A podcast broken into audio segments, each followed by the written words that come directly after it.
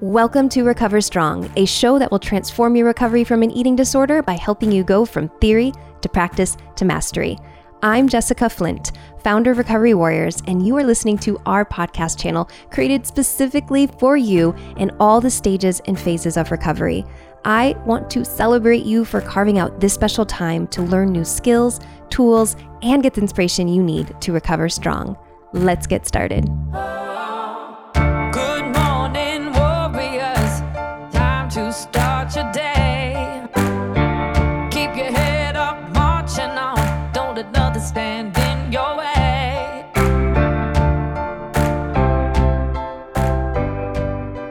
Warrior. I'm your host, Andrea Wells. And just like you, I understand what it's like to live with an eating disorder and be held back by body image struggles. The recovery journey is ongoing, and we're all in it together as we learn to embrace new behaviors and new thoughts day by day. Join me as I connect with eating disorder experts and thought leaders to give you the tools, resources, and strategies you need to recover strong. Today, we're exploring the topic of weight loss injections and what their rising popularity means for your recovery journey. But before we dive in, I want to take a moment to talk body image. If your body image struggles are holding you back from deeper intimacy, connection, and confidence, Beyond Body may be just what you need. Beyond Body is an upcoming six month body image accelerator program that is designed for middle aged professional women who want to find peace with their body and experience greater life fulfillment. So if you're thinking this sounds like you, request an invite to apply for Beyond Body at recoverywarriors.com slash beyond. Today, we are going to dive deep into the world of weight loss injections. We're talking Ozempic, Wegovy, Mounjaro, and all semaglutides. Their increasing popularity is changing the landscape of recovery and diet culture and raising a lot of questions like how do they work? Are they safe? Can people in recovery use them? Should they use them? So, we'll be covering this and more to help you become better informed and find the best path for your journey. And I'm joined today by registered dietitian and certified intuitive eating counselor Vincci Tsui to discuss these weight loss injections. And Vincci can offer a unique perspective on this subject because she once left behind a career in the field of medical weight loss interventions to become a weight inclusive registered dietitian. And she now runs her own nutrition practice where she works with clients to help them reclaim their food and body stories from the notion that you have to lose weight to be healthy. Vincci is also the founder of an organization called Weight Inclusive Dietitians in Canada, which is a thriving community of dietitians, dietetic interns, and students with a shared goal of equitable access to care for all people and bodies. And she's the author of the Mindful Eating Workbook Simple Mindfulness Practices to Nurture a Healthy Relationship with Food. Vincci's approach to nutrition care is informed by anti oppression, social justice, health at every size, and trauma informed care concepts. And I'm so excited for you to listen in as Vincci and I discuss her work and explore the world of weight loss injections to help you better navigate recovery in a changing landscape due to their emerging popularity. So, welcome, Vincci. I've been a fan of yours for years. I'm so excited to have you here. Welcome. Yeah, well, thank you so much for having me, Andrea. I'm really excited to be here. So, to start things off, can you go over your experience with working with people who struggle with food and body issues? Sure. I would say, like in my practice, because I'm in private practice, I do see a range of people with different kind of food and body image issues. I would say I see more people who are who have what are what's considered more quote unquote disordered eating as opposed to like an eating disorder diagnosis. And I also see people who have a history of an eating disorder, as well as people who have an active eating disorder and are in recovery. What inspired you to leave behind the world of working in medical weight loss interventions and embrace a weight inclusive and HAES informed approach in private practice? So, I'm like, this is a long story. So, like, oh, go for it. In. Uh, okay. um, so, I think started back in, I would say, maybe 2016. My husband and I, we would, you know, go on long road trips to like visit family or just to go on vacation and we would listen to a lot of podcasts and one of the podcasts or i think one time i was like are there any you know dietitian hosted podcasts out there and at the time, I think one that stood out was the Food Psych podcast with Christy Harrison, which was very well known in this space, I think. And so I decided to listen to it. And I think it was probably one of the episodes with Evelyn Tribole, like the author of Intuitive Eating. And they were talking about body positivity and how it wasn't about weight loss, which I think sort of surprised me because I was I was like, well, I was, even though I worked in at a bariatric clinic surgery or a bariatric surgery clinic, wasn't, you know, putting people on diets. I really thought it was about health. And so I was like, well, can you be body positive and still like want to lose weight? And it just took me down this like rabbit hole of like learning more about body positivity and then in turn health at every size.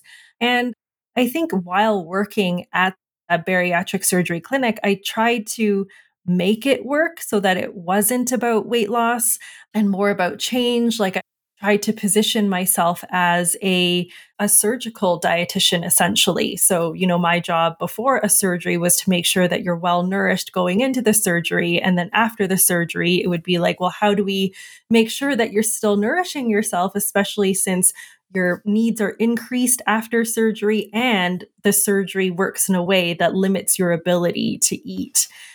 And so I think it was like maybe a few months of that, or maybe even up to a year of that, where it was sort of like trying to straddle like the two spaces. And at one point, there was a very big website that came out with this blog post that was written by someone who was doing a similar thing. They were working at a bariatric surgery clinic and trying to, you know, straddle the two worlds. And granted, I think the way that it was written was very stigmatizing toward fat people.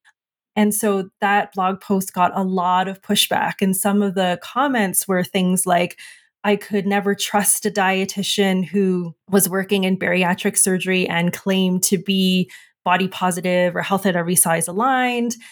I or like like the weight loss industry is making money off of like oppressing fat people. And so that and so those comments were really a wake up call for me that you know I I couldn't balance both or at least and and I think there were other issues with the clinic at the time as well and so that's what really kind of pushed me to leave the clinic altogether even though for a long time I think I was trying to do both. Yeah, it sounds like you had an unfolding of an awakening to another side. And I relate to that even as someone in recovery. Like, I had a position where I was like, yeah, I can love my body and I want to lose weight. Like, sh- can't we have both? And then, and as you learn more, it's like, oh, it doesn't exactly work that way. Now, let's get into the weight loss injections. So, what are the medical weight loss injections? We know there's like Ozempic, Wegovy, Mounjaro. They all have there's different names, different brands.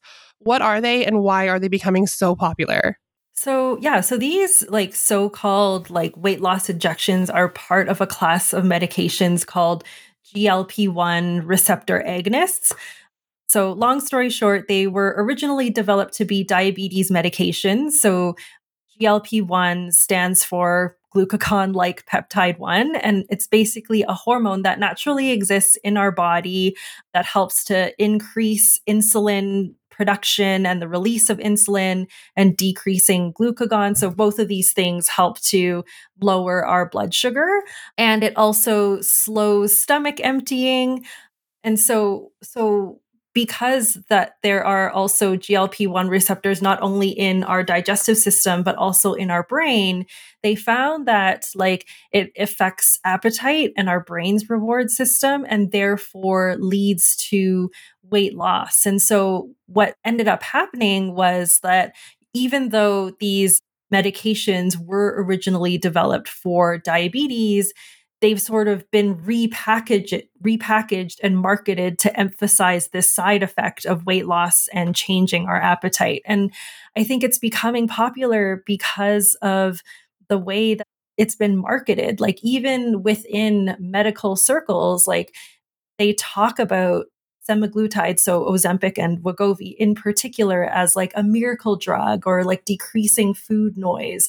So i think that's why it's becoming so popular.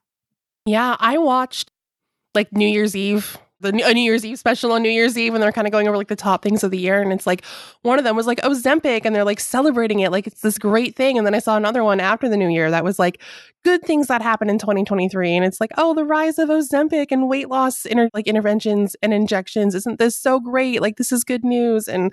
It's just so interesting, like the culture around that. But let's get into how these work and particularly what are their short term and long term effects. Okay. So, yeah. So, basically, like it helps to reduce blood sugar through increasing insulin and decreasing glucagon.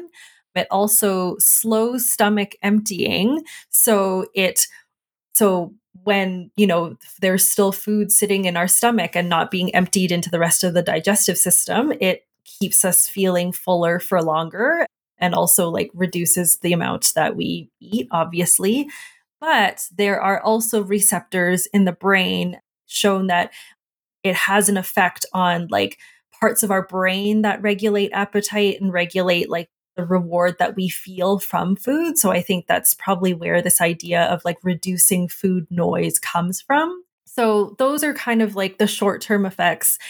We see that because it acts on the GI, GI side effects like nausea, vomiting, or constipation, or just like stomach upset are very common. And so that's the reason why, like, a lot of people end up stopping the medication or can't tolerate it. In terms of long term effects, that's like the million dollar question, right? Like, so the longest trial for semaglutide, which is Ozempic and Wegovy, it has only been 40 months, so just over three years. So we don't really know like what the long long term effects are because like the longest trial we have is just over 3 years. So in a way like some of these people who are being on these medications for a longer time like they are the guinea pigs for the rest of us. Okay okay. So 40 months is our longest study. Definitely not decades into the future. You're so right. People are going to be guinea pigs. We'll see what happens. And in terms of long term weight management, how sustainable is the use of these injections? Well, what we know, at least from the data that we have, is that like in order to maintain the weight loss, like you need to stay on the medication. Like, so there is no, yeah, like the studies show that as long as you, as soon as you come off of the medication, you are regaining the weight. And even in some of the long t- longer term trials, we're starting to see that it's not that you're losing weight forever, that the weight eventually does plateau and even starts to come up even while you are on the medication. So yeah, like I think that's the tricky thing is that if you want to lose weight and maintain whatever amount of weight you end up losing, you have to stay on the medication essentially for the rest of your life. But we don't know what that looks like. Yeah, exactly. That'll look into the long term. Right. Yeah. Okay, interesting. And what impact has the popularity of these injections had on the work that you do with a weight inclusive dietitian? Like, do you have people asking you about them, talking about them? How's that affecting your work? Yeah, I think it's, I don't I have not seen it as much with like the people that I directly work with, just the way that, you know, the chips have fallen. And I know has come up for a lot of folks or I've had I've definitely had clients who've been offered it. I've definitely had clients who are on them and I think similar to other other medications or even bariatric surgery, we don't know like how someone is going to do on them. I think there are some people who, you know, do fine and and there are also so many other people who have all the side effects and like can't go more than the minimum dose, if that, or like discontinue because the side effects are just too unbearable. Like it's not worth it. And, uh, and also just being offered it without talking about you know what they were in to see the doctor for right? Like as soon as the doctor sees a larger body in the room they're like oh like have you heard of ozempic or have you heard of wegovy? And and it's you know and like these medications are on shortage and we don't really know like when they're going to be more available because the demand is so high. And my understanding is that like for diabetes it is an, a, an effective treatment and it's like it's affecting people mm-hmm. who actually mm-hmm. need it for their diabetes yes. to get access to it which is just shows the power of diet culture i think that people want this so-called miracle mm-hmm. drug so badly mm-hmm. right and there's you know the statistic that like this very wealthy zip code in new york is like the one zip code that is like getting the most prescriptions per capita for Ozempic. Wow, I did not know that. That says a lot right there, I think. mm-hmm. um, so there has been some talk of some people using this, using these injections or being prescribed these injections like to treat binge eating. What is your take on that? I find it is like I find it so upsetting. I think it's similar to I think it's similar to the use of, say, like Vyvanse for treating binge eating disorder. I think on one hand, like, yes, it is upsetting. And like, if that is what is helping that person, sure. Like, I'm also, you know, like, it's not my place to judge like what is working for someone. And I think what's so tricky is that a lot of the times we know that binge eating disorder is more often than not a response to restriction of some kind. And so often it's, you know, trying to find where and what the restriction is. And when we are able to address the restriction that is happening, often the binge eating gets addressed as well. But I think what these medications like Vyvanse and now kind of the growing popularity of using GLP 1s, like it places the problem with the person, you know, it kind of reinforces this message that like you are the one who's out of control. It's not normal for you to be hungry and or it's not normal to want to eat like a certain amount of food or this sort of food. And so feeds into that narrative when that's not necessarily the issue. Can someone in eating disorder recovery take these injections and still pursue recovery? I don't want to be one to like gatekeep recovery and say no, right? Like, I mean, the obvious example is like if someone has type 2 diabetes and has an eating disorder, if this is what like helps them manage their blood sugars then absolutely they can you know have you know be using the GLP-1 to help manage their blood sugars and also be in recovery. And and same idea like with binge eating disorder. I don't want to say oh like you're taking this for binge eating disorder then no like you can't recover. Like you know maybe that is part of it and maybe the path is going to be more difficult or less straightforward. What do you think might be a more effective or proven approach to treating binge eating or any eating disorder? I mean, I think it really depends on the individual. Like, I think with, well, with binge eating disorder and with really all the eating disorders, there is often an element of like restriction. So I think it's really addressing the root of like the restriction, like what is causing that restriction to happen and how can we address that and work through that? Because often from there is where kind of the recovery will take place. So is there something specific that people in recovery can do instead of pursuing these medications? I think working with providers who like are trained in eating disorders and also ideally like come from a I don't know if I want necessarily say like just weight inclusive, but like, but come from like an approach that's like informed by, you know, anti oppression and social justice. And, and I think it's more about having all the options available rather than it being like medication versus no medication. It's like, okay, like this is what it could potentially look like if we are pursuing the medication. This is what it's going to potentially look like if we pursue other things.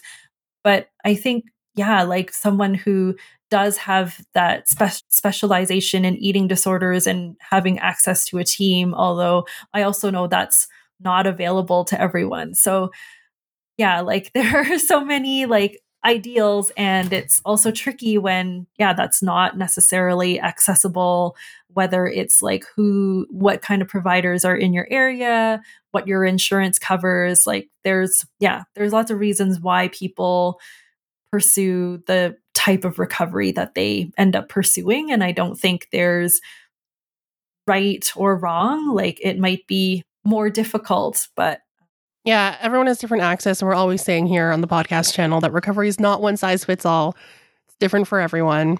And mm-hmm. going back to the topic of the injections and the semaglutides, how do you see those like supporting or challenging body liberation movements or weight inclusive movements? Mm-hmm.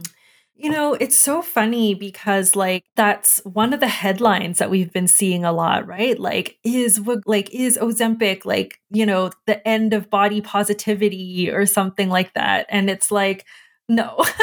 like I think we will always need um unfortunately like body liberation like because we know that it's probably not going to be permanent and like people unfortunately are still going to dislike their bodies or be sold the idea that you know we should be disliking our bodies or that our bodies are not good enough. Yeah i think it's just another thing out of all the things that tell us like how our bodies should be. Don't think it's quote unquote end of body positivity that people that like Fox News thinks it is because it's it's like not everybody is going to experience weight loss. And even if they did like um that unfortunately that's not the only way that bodies are being oppressed in the society that we live in. Absolutely. And that headline comes with the assumption that we know what the future is going to look like with these medications. And the reality is we don't. We don't mm-hmm. know the mm-hmm. long term effects. We don't know if they're going to be pulled off the market like nearly every single weight loss medication has happened to in the past. So stay tuned. No certainties mm-hmm. in the headlines here. yeah. And what would you say these injections, like, what should people take into account when it comes to the potential impact on mental health and well being, in addition to these physical side effects that can happen. Mm-hmm. I mean, um, I think like the physical parts, like already have such an effect on mental health, right? Like, I think my skeptical side sort of feels like part, I think part of like the weight loss, unfortunately, for some people comes from the fact that they're feeling miserable all the time, right? Like if you're feeling nauseated all the time, then you're not going to eat. And so makes me so upset that, you know, we're sort of selling this belief that it's worth it that like if you're one of those people who that like sure you feel miserable but like you're losing weight like weight loss at all costs so it just kind of reinforces that message that like feeling nauseated all the time is better than being fat. And like on top of that like yeah there there's definitely like knowing that there are GLP-1 receptors in the brain that these drugs are acting on like yes it like affects our like food noise piece and affecting our reward system right? Like i think there's so much more to look into that. I actually have a client or had a client who was put on, we think it was semaglutide and affected her depression to the point where people were asking her if she went off of her antidepressants. And now there are mixed reports on like whether whether these drugs might increase the risk of suicide. I think like they were investigating at one point based on reports that were coming out of Europe. And then there was like another paper that came out that was like, no, like these drugs aren't directly linked to increased risk of suicide. So there's definitely mental health impacts, especially knowing that it directly acts on the brain that I think might not have even come out yet. Again, because like the data that we have is so short term and also so focused on like a single outcome. So many unknowns.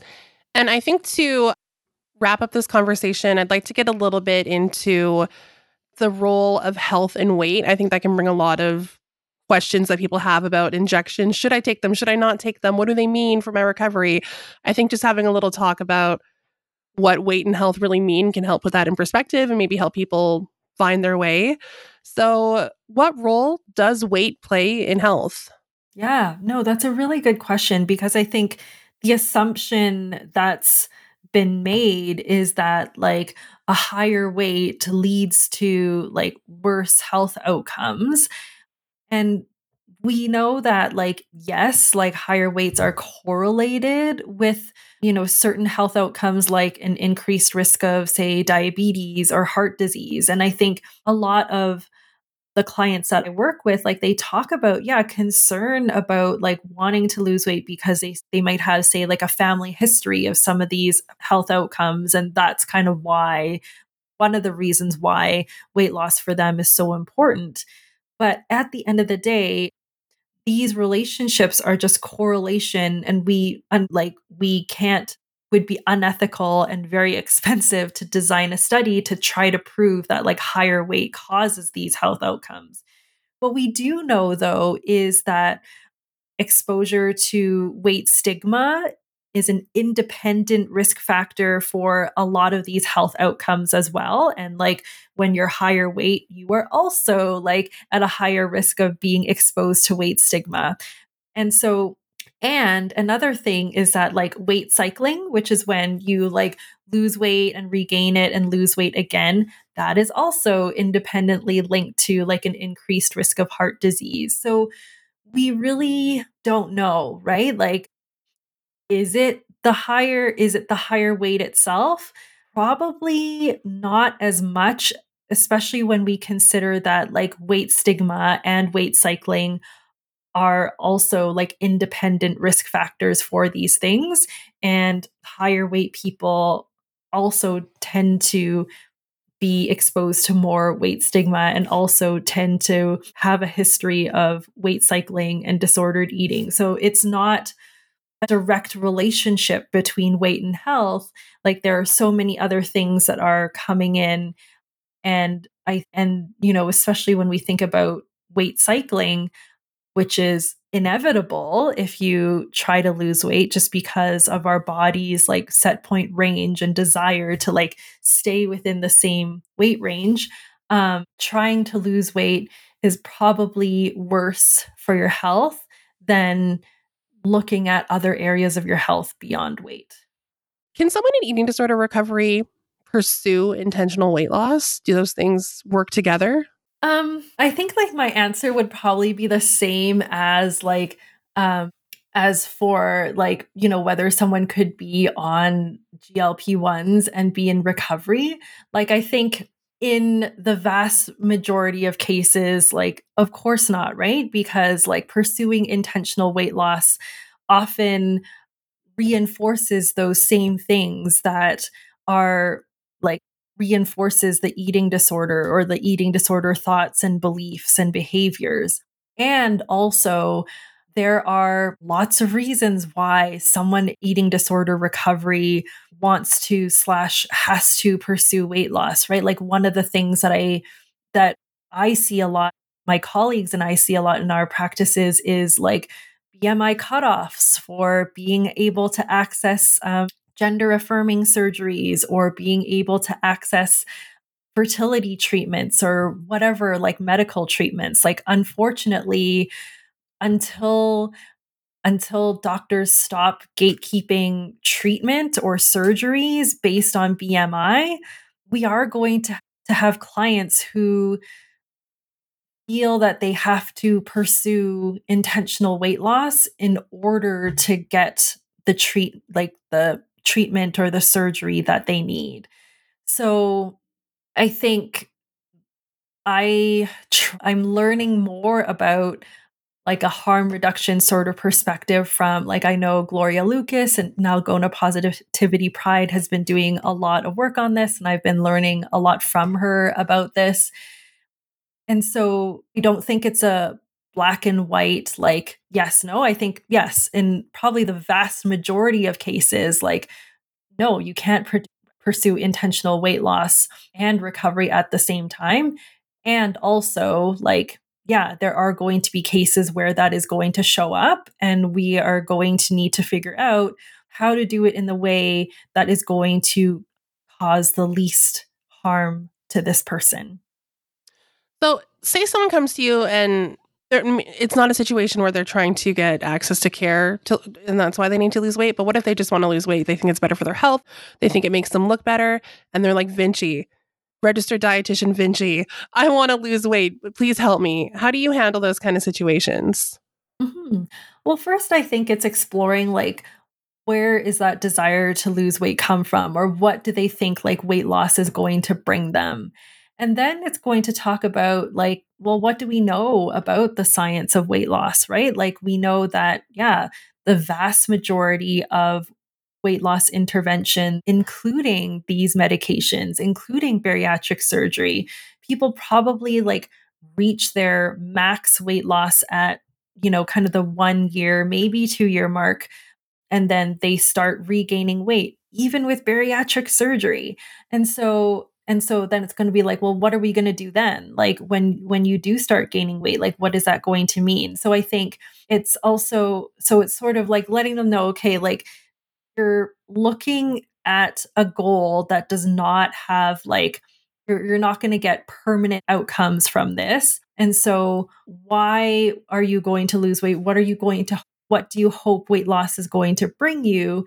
And is there some way that we can attain the goals that you are looking for without necessarily pursuing weight loss?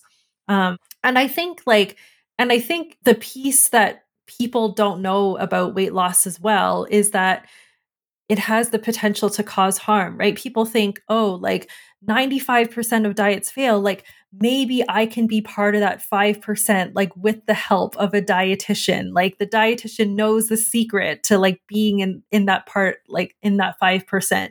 And the reality is like we don't, or at least I don't. Like maybe I just missed that day of, of class. Like I don't really know. But weight loss is not neutral, right? Like it in pursuing intentional weight loss is not neutral. It increases your risk of disordered eating. It increases your risk of weight cycling and continues to uphold like weight stigma. And we just talked about how weight cycling, weight stigma, and disordered eating, they all increase your risk of negative health outcomes. So if you are trying to lose weight because of your health, well you're you're also increasing your risk of doing things that can actually make your health worse.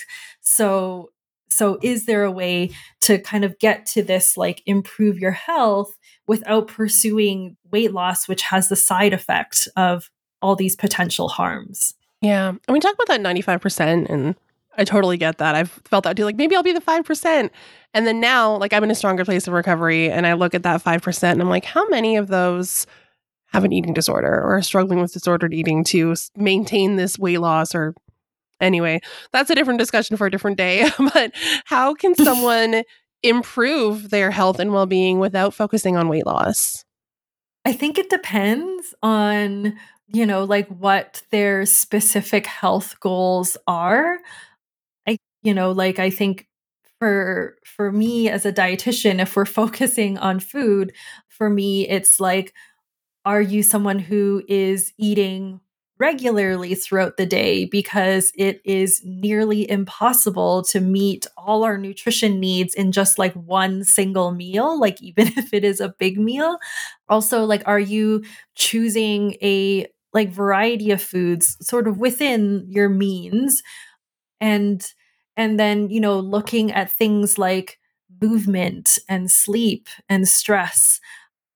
And I think keeping in mind that, like, health I would even backtrack and be like, you know, how does this individual like define health and what does health mean to them? Because like health is really such like a nebulous word and it can mean different things to different people, right? And if we just sort of go with this idea that like, oh, like health means you are like free of like disease or whatever, like you know, what about people who have chronic conditions? It, does that mean like health is never attainable for them? So I think first, like backtracking and be like, how do you define health?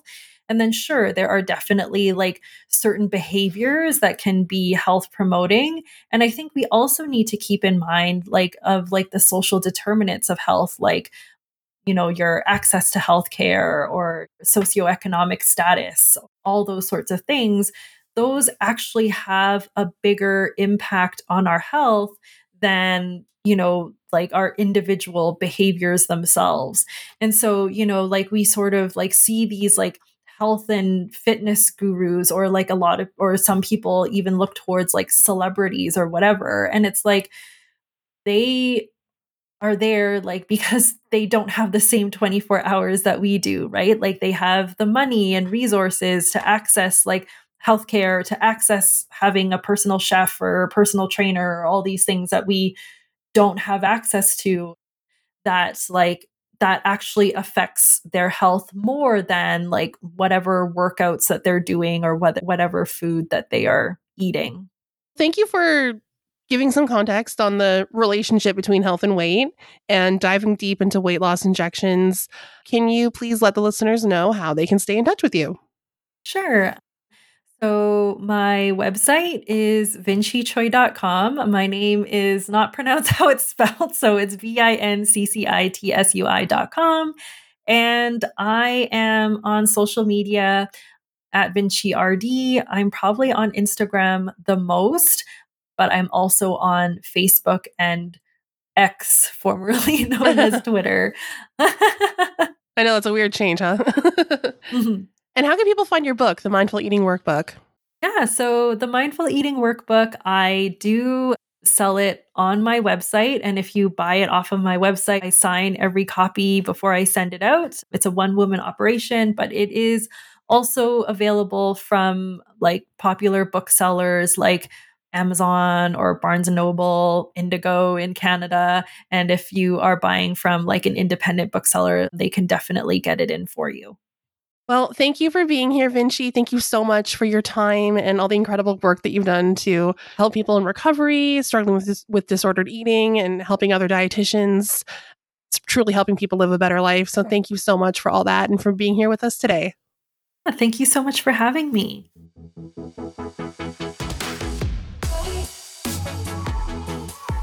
Well, my warrior friend, thank you for having the discipline to listen in. If you found this episode helpful and know somebody in recovery who could benefit from its inspiring message, please share this show with them. It would mean the world to us at Recovery Warriors if we can get our cause out to more people struggling with an eating disorder. So if what you heard today was helpful, share the show with another warrior or anyone on your treatment team. You can do this directly from your podcast player or send them over to recoverywarriors.com.